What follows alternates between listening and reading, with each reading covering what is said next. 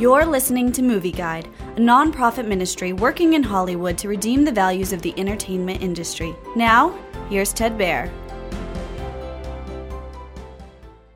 Scrooge, A Christmas Carol is an animated musical version on Netflix of Charles Dickens' classic novel. The movie follows Scrooge and his dog Prudence as they journey through time to see how Scrooge's past affects his relationships in the present and how he should change to be better for the future.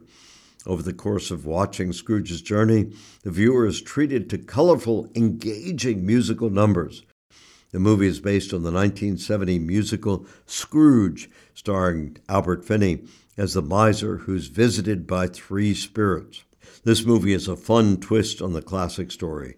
The animation is clear and clean, with fun colors and interactions between them. The music is engaging and fun, as well as emotionally charged. The story is also good at showing psychology of how a person's past can affect people's behavior in the present. Scrooge, A Christmas Carol, keeps the original story's strong moral, redemptive worldview.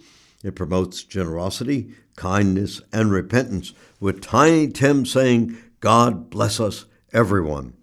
Ghosts and Scrooge, A Christmas Carol might be too scary for younger children.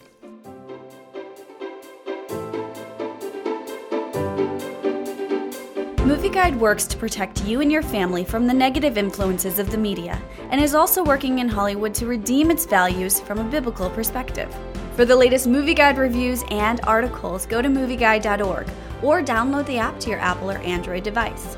You can also subscribe to the Movie Guide podcast on iTunes. Support Movie Guide's mission to transform the culture by redeeming the media.